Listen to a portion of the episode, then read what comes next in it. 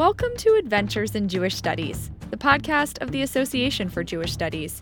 In every episode, we take you on an entertaining and intellectual journey about Jewish life, history, and culture with the help of some of the world's leading Jewish studies scholars. I'm one of your hosts this season, Erin Phillips, and today's topic is literally spellbinding. We're talking about magic in Judaism. But what exactly is magic? Is it something supernatural? Something beyond human control? Or does magic have more in common than we think with things like blessings and rituals? Elements that are central to the practice of Judaism. At first glance, it might seem like magic and Judaism don't mix. If you walked into a modern synagogue or yeshiva, they might even tell you magic is forbidden. And they'd have good reason to. The Torah outlines some pretty express prohibitions against sorcery. You shall not tolerate a sorceress, says Exodus 22:17. While Deuteronomy 18:10 to 11 states, "Let no one be found among you who is an augur, a soothsayer, a diviner, a sorcerer, one who casts spells, or one who consults ghosts or familiar spirits." And yet, despite these prohibitions, Judaism has a rich and complicated history with what we might call magic. There are even many modern Jewish customs that are based on the historical works and influences of magicians. In this episode, we'll explore definitions of Jewish magic, talk about angels and demons, look at rituals practiced by late antique, medieval, and modern Jewish magicians, and finally, look at the place of magic in Judaism today. How should we define magic? Dr. Michael Swartz, professor at The Ohio State University, explains that magic, like many English words, doesn't have an exact match in Hebrew. From really, you know, biblical antiquity to maybe a couple of centuries ago, uh, the people that we're talking about wouldn't have called themselves magicians and wouldn't have called what they do magic. They might have other words for it but in fact, some of the words that might uh, sound uh, to us like uh, Hebrew terms for magic, for example, the word kishuf, um, uh, for example, or mechashefet, which appears in the Bible, um, that would be translated as sorcerer or sorceress, uh, something like that, sorcery. Um, magic in modern Hebrew is the word magia, which is simply a loan word from the Greek and the you know Western languages. So um, one thing that we begin with is understanding that um, magic is very much a modern term. Because of this, our modern term of magic can describe a few things. First, it can describe sorcery or rituals that were forbidden according to Jewish law. Second, it can describe socially acceptable magical rituals, such as the use of amulets in medicine. And finally, it can describe everyday religious practices we might not even think of as magical. Dr. Marla Segol, Director of Undergraduate Studies and Associate Professor for the University at Buffalo, explains that last one. It all hinges on ritual, right? So, Rebecca Lesses has this wonderful book called Ritual Practices to Gain Power. So many of the rituals that are performed in regular religious life, they are effective. They are meant to accomplish something. Okay. And so the difference between that and magic really inheres in social structures more than it does in the particular actions that anybody does, right? So, what is prayer but magic, right? So, you say a thing to get something done. And and and sometimes the only thing that you want to get done is to enter into the divine presence but just the same, it's these invocations. And and often it's not just the invocations, but it's often a cultivated affective state paired with those invocations that makes it happen. With this definition, we could say then that many normative, everyday Jewish practices can actually be viewed through a magical lens. And this is less of a stretch than it may seem. Magic played such an important role in Jewish religion and culture for so many centuries that many of those normative practices were likely shaped by magical ritual at one point. In fact, magic's influence can be traced back to some of the earliest biblical texts known to Jewish studies scholars. Here's Dr. Swartz. In fact, the earliest copy of a biblical text that has ever been found uh, was found outside of Jerusalem in a place called Ketef Hinnom, and that was a couple of uh, of pieces of silver on which were inscribed uh, the biblical verses from Numbers, which constitute the priestly um, uh, the priestly blessing. Uh, may the Lord bless you and keep you, et cetera, et cetera. Versions of that. They were buried in a child's grave, which means that they were doubtlessly used as amulets. It's not so surprising, though, to find the Hebrew Bible being used in such a way if we actually look at the stories it tells. Dr. Sarah Ronis, professor of theology at St. Mary's University, explains. So, if we go back to the Hebrew Bible, the Hebrew Bible has various kinds of sorcerers. Uh, certainly, the Egyptians have sorcerers in the story of Exodus. Um, the there's a fantastic story where King Saul goes and visits um, some a woman who is it's usually translated as either medium or necromancer. So there's there's a number of things in the Hebrew Bible, some of which we might think of as normative, and others of which we might think of as weird. But Dr. Ronis also explains that it's the later rabbinic commentaries of the Talmud that give us the best picture of magic's place in Mishnaic and late antique Jewish life. So by the time we get to the Babylonian Talmud, and that's the classic rabbinic text written in Sasanian Babylonia, which is now Iraq, um, from about the second through sixth centuries, though scholars debate the beginning and the end dates of that. We have a rabbinic text that is filled with angels and demons and various kinds of incantations and men and women who perform what look an awful lot like magical spells to us. Um, and then we have ideas like the evil eye and the evil inclination, which, again, I think modern listeners might think that sounds a little magical, whatever that term means.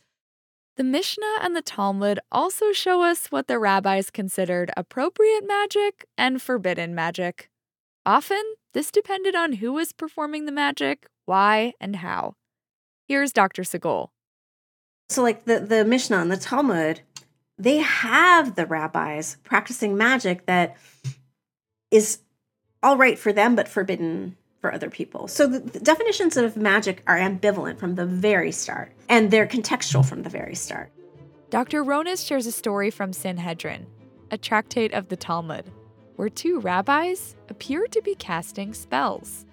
We get this amazing description of Rabbi Hanina and Rabbi Oshaya, who every Friday would study the laws of creation, uh, presumably creation of the universe, and then created for them ex nihilo was a three-year-old calf, essentially for Shabbat dinner.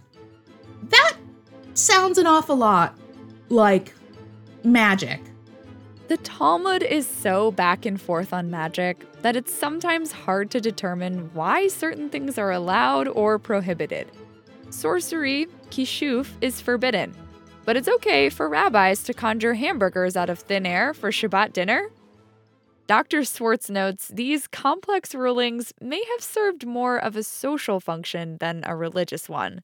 There's this famous passage uh, in in um, rabbinic law, in the early uh, uh, text of rabbinic law, known as the Mishnah, and then the Talmud, the commentary on the Mishnah, uh, about what is known as the ways of the Amorites.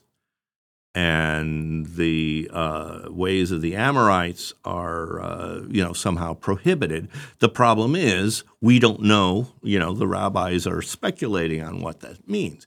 So, for example, if you say something like "to your health" after sneezing, right, or place a piece of iron among a brood of chicks to ward off thunder, right? Those things are um, uh, the ways of the Amorites.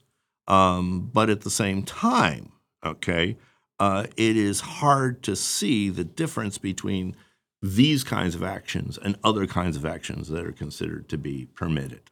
Right. So, what's the function of those prohibitions? And some scholars believe that the idea is basically to find certain kinds of types of behavior that can be distinguished between one group, an in group, and an out group, maybe between Jews and non Jews. While the Talmud is a great resource for understanding popular rabbinic attitudes towards magic, it's a pretty poor source text for identifying the ways magic was actually practiced in the Mishnaic and late antique periods. We know Jewish magicians were probably not putting pieces of iron among broods of chicks to ward off thunder, but what were they doing?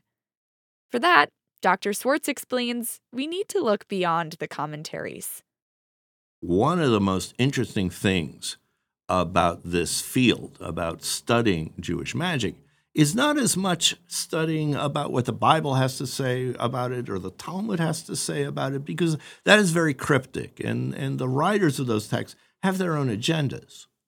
But rather, looking at the uh, texts that were written by the magicians themselves, um, either for clients, that is, for the people that they are, you know, hoping to help with their magic, and also handbooks that they wrote. There are some very interesting examples of this literature that we can actually date to the period of the Talmud, to from know, again the especially the fourth, fifth, sixth, seventh centuries uh, uh, of the Common Era, um, and some of those were found by archaeologists. A few of them were transmitted in manuscripts until the Middle Ages, and we have the manuscripts of those, especially the magical handbooks. These magical handbooks and amulets give us a pretty good idea of what the typical magic Jewish spell looked like at the time. It had a few important elements.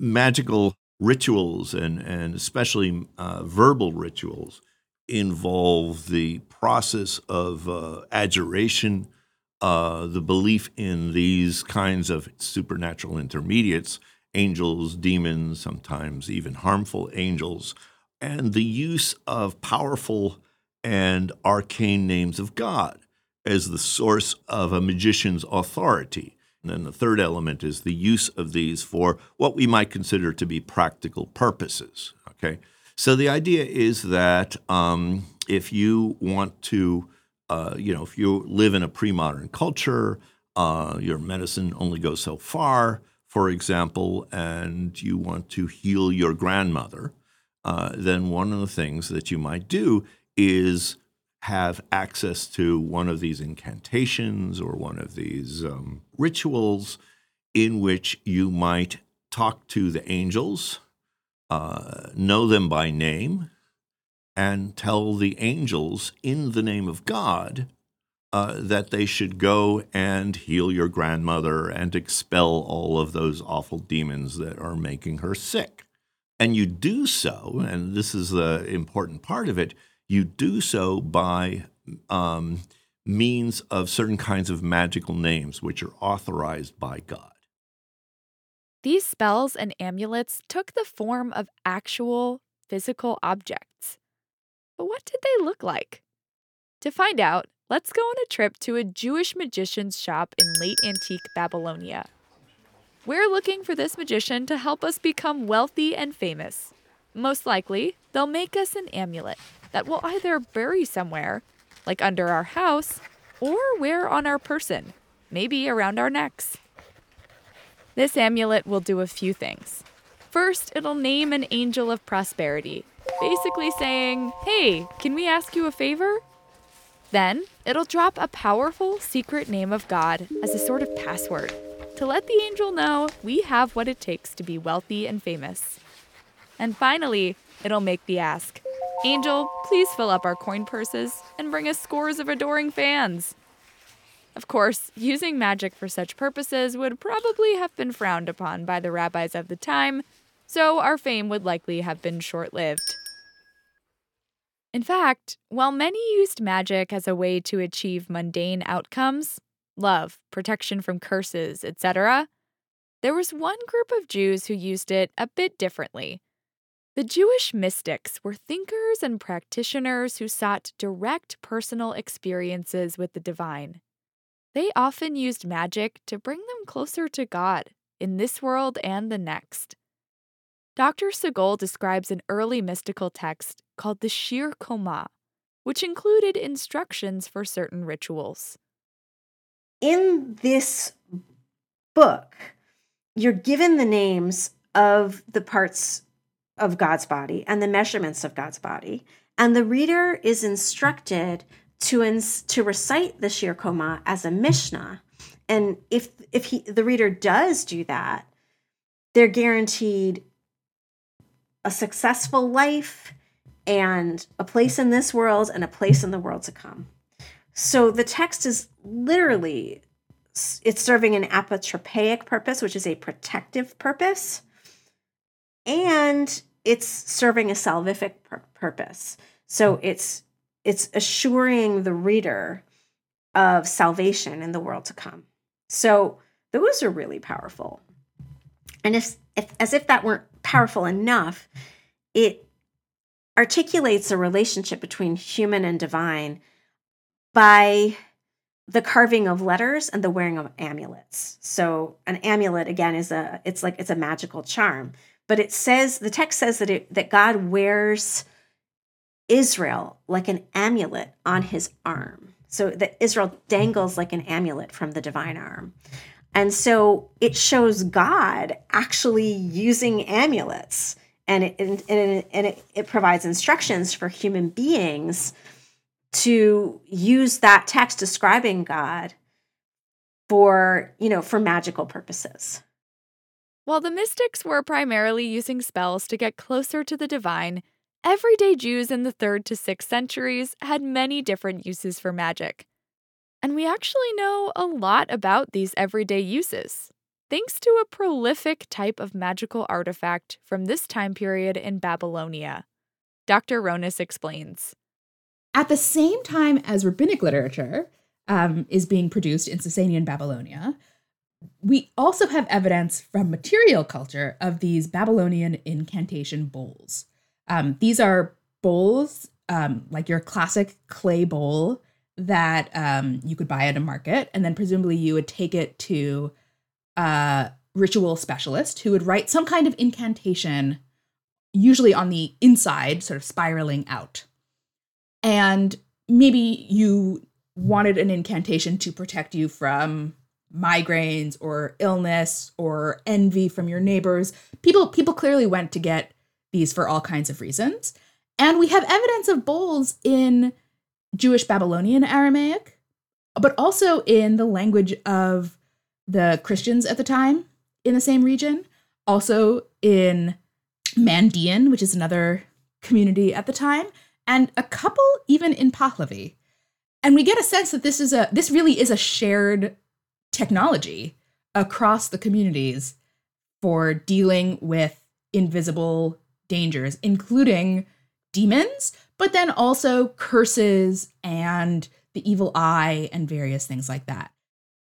Archaeologists have found to this date more than 2,000 of these simple magical incantation bowls. They were often buried under the thresholds and sometimes the four corners of late antique homes. And because they were a shared technology, they tell us a lot about how Jewish magic related to magic in other cultures and religions of the day. Here's Dr. Ronis again. We also have evidence because we have the names of the clients who who paid for these bowls, or at least the people who the bowls were for, whether they paid for them or they were a gift, we, we don't know. But we have the name of the subject in the bowls. And very often they don't map onto the religious identities of presumably the scribe writing it. So we have um, Zoroastrians who are going to Jewish scribes we have, you know, Mandeans who are going to Christian scribes. And we get a real sense that in a world where invisible things cause harm, you go to the specialist who has the best record of success, not necessarily the one who's part of your religious tradition. This mixing of traditions would probably have given the most pious rabbis of the day a headache, but there's evidence to suggest it was wildly popular. And not just among clients purchasing incantation bowls, but among magicians themselves and across mediums. Dr. Swartz explains. The interesting thing about these uh, amulets uh, and these incantations, uh, some of which were uh, also uh, transmitted in manuscripts, is that while they are going to be in Hebrew or Aramaic, they resemble magical texts uh, for the same kinds of purposes that were written throughout the Greco Roman world, throughout the uh, Mediterranean, so that there are many texts written on papyrus, for example, uh, from ancient Egypt, uh, from around the same time, third, fourth centuries, that contain some of these same kinds of formulas, although they might be addressed to pagan gods rather than the one god and the angels. Um, and not only that, sometimes those uh, uh, those Greek, uh, usually Greek incantations, some in the in the Coptic language, uh, might actually refer to Jewish symbols and Jewish heroes and use Jewish names for God. Uh, Jews seem to have had kind of a reputation in antiquity. You can see this as far back as, as Josephus, uh, as magicians. And not only that, the Jewish incantations might also have some Greek names, like uh, Dionysus, for example, right? That will appear as a magical name for God, right? Um, in one of these magical handbooks known as the Book of Mysteries, Sefer HaRazim, there seems to be a prayer uh, to the sun god Helios transliterated from Greek into Hebrew letters.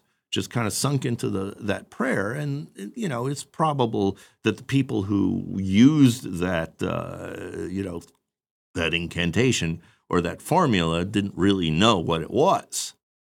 While some of the crossover between magical traditions may have been accidental, there was also a lot of intentional borrowing. Dr. Segol explains how magicians might take ritual structures from other cultures and make them their own. Whoever your neighbors are, right? There are things that they do that you say, hey, that's a great idea. I'm going to do that in my house, right? And then they, they there are other things that you do they do and you say, "Oh, no. That that just doesn't fit with the way we do things. Just doesn't work." And so one of the things that is inherent to almost any religion is a ritual grammar. So it's a way that rituals are structured. It's it's the way that they're understood to operate, and you can re- retain the structures of ritual grammar and bring in all kinds of new vocabulary, and it will feel like it's yours, right? Because it makes sense with the way you do things. Sometimes, though, magicians would borrow ritual elements, words, and names, not to make them their own, but to make their spells and amulets seem more exotic and mysterious. It may seem silly, but this serves an important purpose in magic. Here's Dr. Swartz again. One of the ways that magic works is the concealment of what it's actually doing. As the uh, an anthropologist, uh, Man- Malinowski, called this the uh, coefficient of weirdness. The idea that one of the things a magician does um, is to, as it were, mystify the people uh, around them. You know, mystify a client or a customer or people listening, right? Uh, to assure them that what they're doing is not an ordinary uh, piece of language. It's not an ordinary ritual. There is something that is deeply esoteric, is deeply secret, and deeply mysterious about it. And that is likely to affect both the magician and the people around the magician in profound ways and make them feel that they're doing uh, really something. So for the Greeks, uh, the Hebrew names are very mysterious and exotic And for the Jews, the Greek names are mysterious and exotic. We'll return to more about Jews and magic in a moment. But first, a short word from our friends at The Forward about a new podcast we hope you'll check out. Some stories are so profound, they transform the people who tell them. I'm Adam Langer, host of The Forward's new seven part podcast series, Playing Anne Frank. I've been digging into library archives, interviewing actors and writers and designers to bring you a story that hasn't been told before how the Diary of Anne Frank changed the people who brought it to Broadway, Hollywood, and the rest of the world. You can listen to Playing Anne Frank wherever you get your podcasts.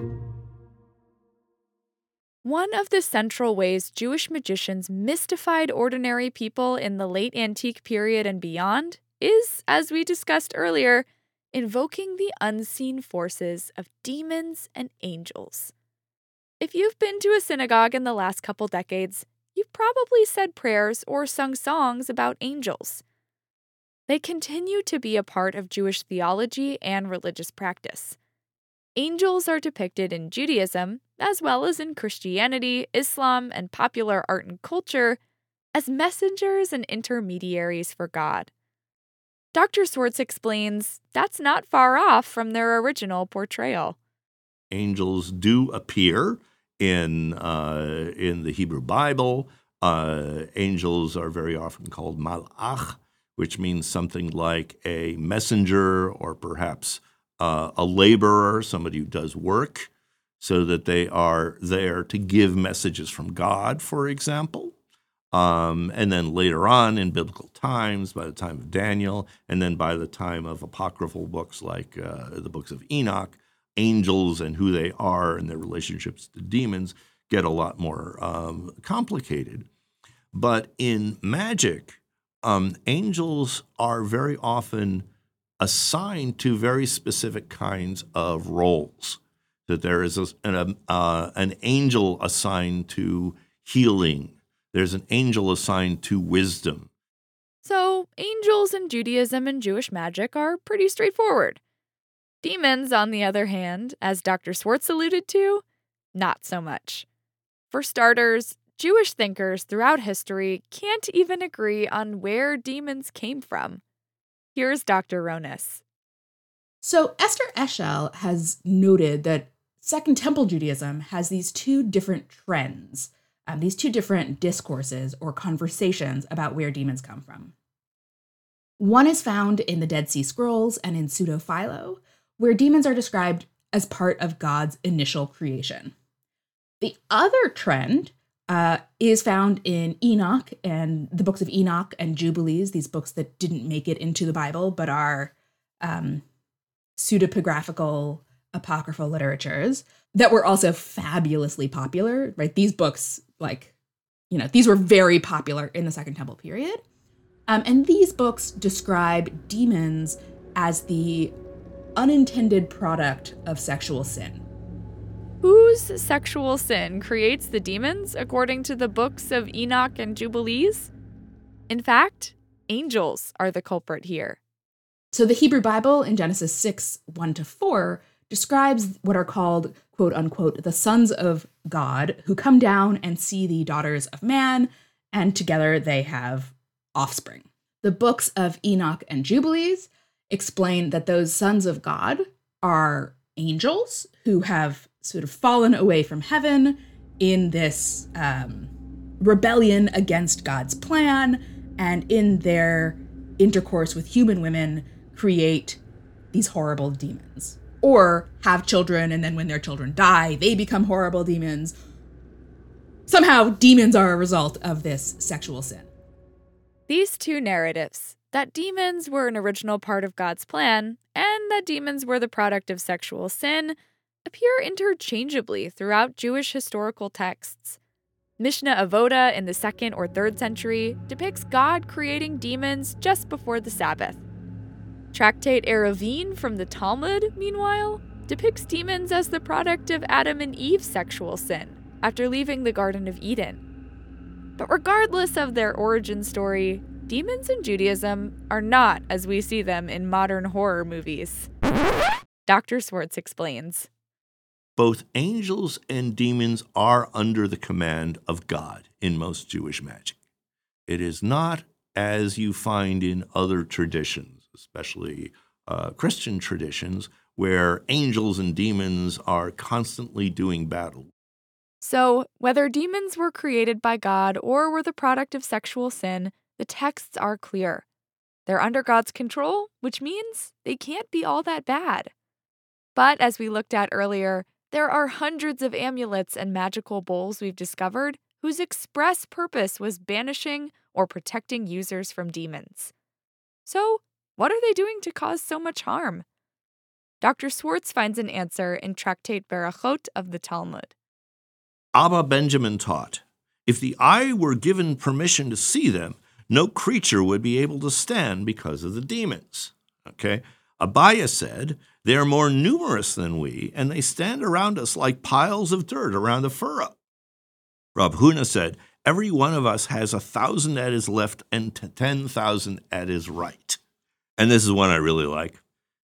That wearing out of the garments of scholars is because of their rubbing, because everybody knows that scholars don't do any physical work. So you're basically kind of sitting in your office or your study all day, uh, doing nothing but reading and writing. And you find by the end of the day that your cuffs are frayed. Okay? Why is that? Well, it's very simple. The demons have been rubbing on. So here you have a really interesting notion of these creatures who live around you, who may cause awful things like disease and madness and things like that, and mental illness, whatever. But they also are, resp- uh, are responsible for all those daily annoyances of life. These nuances may be hard for us to grasp today because we're so used to demons as unconditionally evil figures. But the way they're talked about in the Talmud, and even the way they're invoked in Jewish magic, doesn't stand up to that overarching classification. Yes, magicians banish them and protect from the diseases they may cause, but we also have some puzzling stories that seem to cast demons as contributing members of Jewish society. So, in Tractate Chulin, there is this story of these two porters who are carrying a heavy wine barrel. And it's so heavy, so they decide to put it down, and they put it down under a rain spout. Now, as we all know, demons live under rainspouts. And there happened to be an invisible demon chilling under this rainspout. And when the porters put down their giant barrel of wine, they accidentally pin his ear to the ground. And he gets really mad because who wouldn't? And so he bursts the wine barrel. Now, at this point, the porters have now experienced this financial loss, right? They're liable for this wine barrel. So they take the demon to court and the rabbinic court excommunicates him. Right? And that word in English is a is a remarkable word because within the word excommunicate is the word community. Right? You you can't excommunicate people who aren't already a part of your community. So that tells us something about how the rabbis see demons. We tend to think of angels and demons as good and evil, but rabbinic and magical texts treated them as much more complex and powerful. Demons, according to the rabbis, were not out to cause harm to humans unless provoked. And for the record, not all angels were good. Some were known as harmful angels. In this more nuanced landscape, it was a magician's job to know which beings to call on for help and which ones to keep away. And by all accounts, magicians did this pretty well. Their services continued to be popular well into medieval times. But as magical amulets and rituals continued to proliferate over the centuries, we started to see prominent thinkers who doubted the unseen forces at play. In the 11th century, Rabbi Isaac Alfasi claimed that demons, despite their presence in the Talmud, are not part of Jewish law. Maimonides, the great Jewish philosopher and commentator, took this theory several steps further. Here's Dr. Ronis. He really rails against what he calls sort of these superstitious people who, I'm going to quote now, um, are seduced by talismanry with great folly and with similar things and think that they are real, which is not so, right? Don't don't think it's real. And these are the things that have received great publicity among the pagans, especially among the nation which is called the Sabians. And they wrote works dealing with the stars and witchcraft and incantations and calling upon spirits and horoscopes and demons and soothsaying in all their forms. Right? Essentially, what he's saying is it's all stuff and nonsense, it's not real. Though Maimonides was widely respected in his time, his opinions on magic were not the dominant view. Nevertheless, rationalists like Maimonides began to lay the groundwork for a shift in Jewish thinking around magic. Following the medieval period, magic and magicians became more subtle, particularly as belief in demons and intermediary forces was downplayed. Here's Dr. Segol. I think it's a real function of the Haskalah or the Jewish Enlightenment. And I, so I think that was an attempt to rationalize Jewish practice and in some cases to de ritualize it based in philosophical systems that were current in the 18th century. And so you see, say, certain kinds of modern orthodoxy, and you see even like the beginning of the reform movement is a massive de-ritualization and so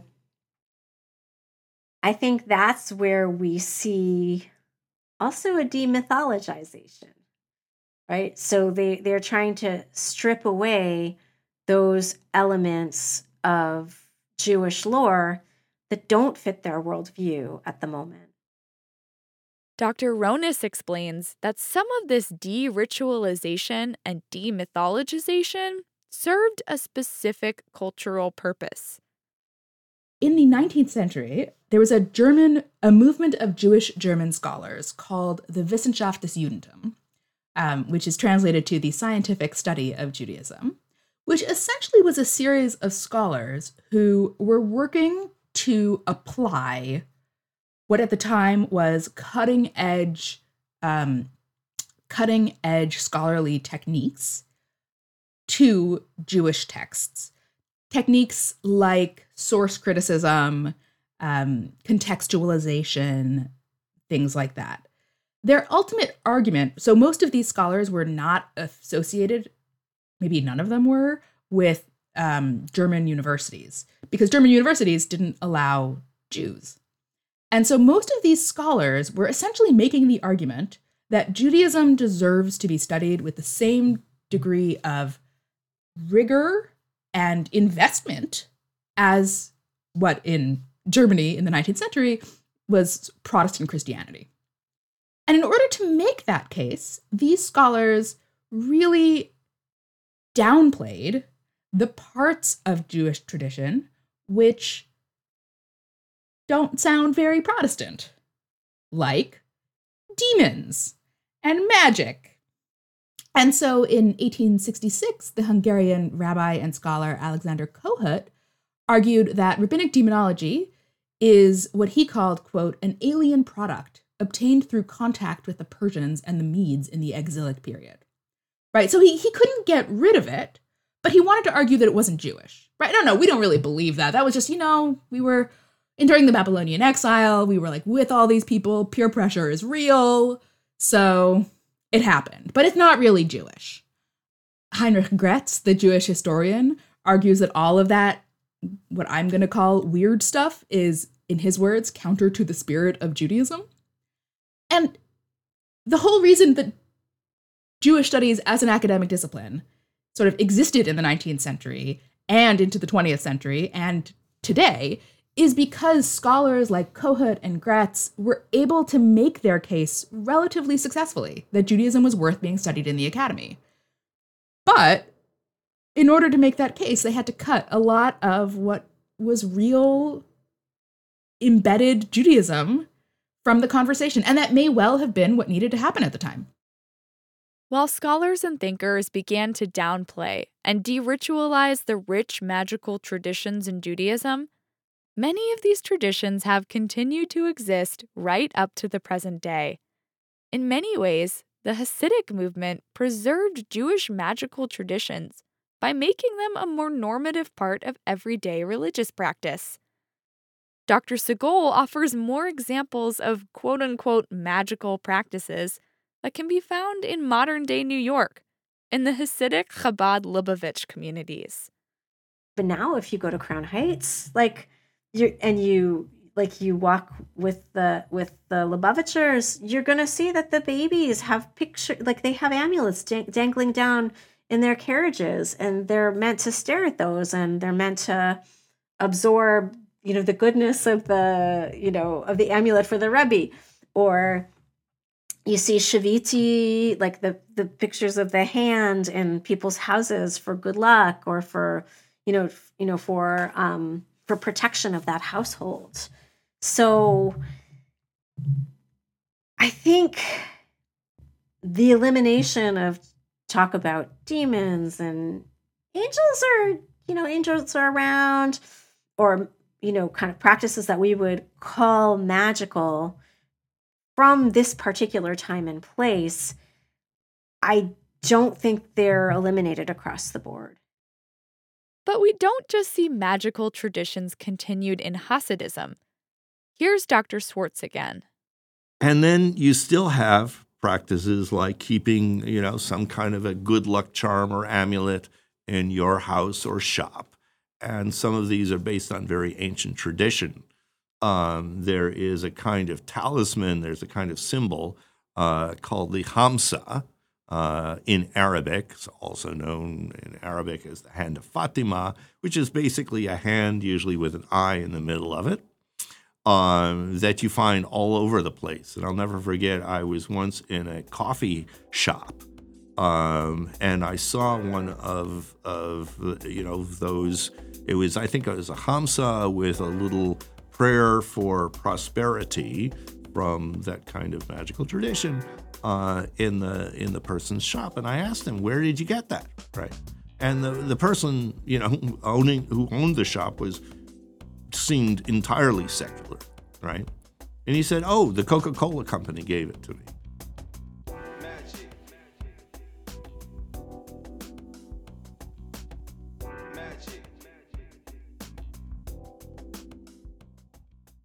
Many of the magical traditions we've discussed amulets, charms, incantations simply became more normative over time.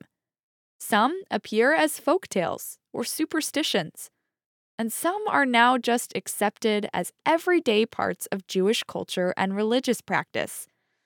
And our scholars agree looking at the roots of these accepted practices does more than just enrich our understanding of Jewish magic.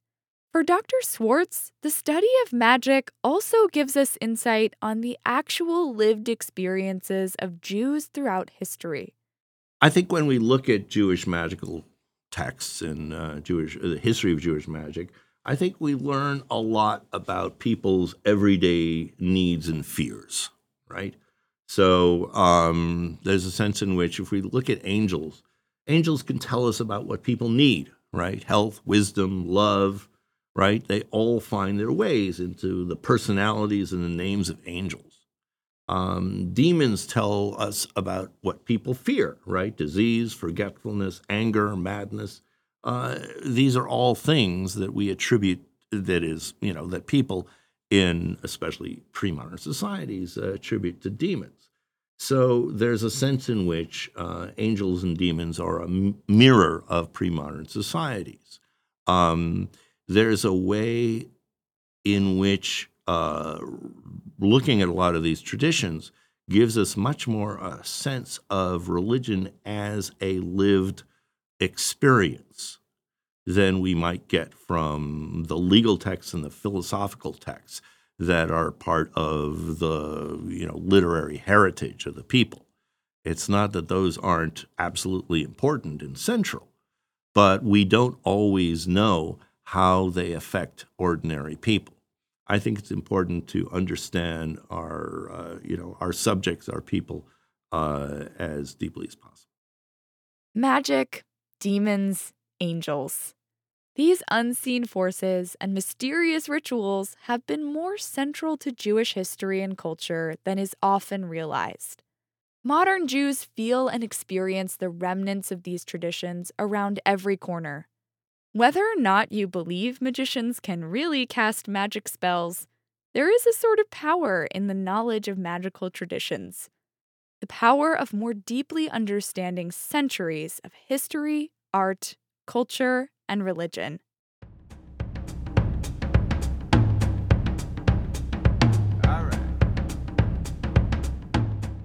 Adventures in Jewish Studies is made possible with generous support from the Salo W. and Jeanette M. Baron Foundation. The executive producer for the podcast is Warren Hoffman. I'm the lead producer for this episode. If you enjoy the podcast, we hope you'll support it by going to associationforjewishstudies.org slash podcast to make a donation. The Association for Jewish Studies is the world's largest Jewish studies membership organization.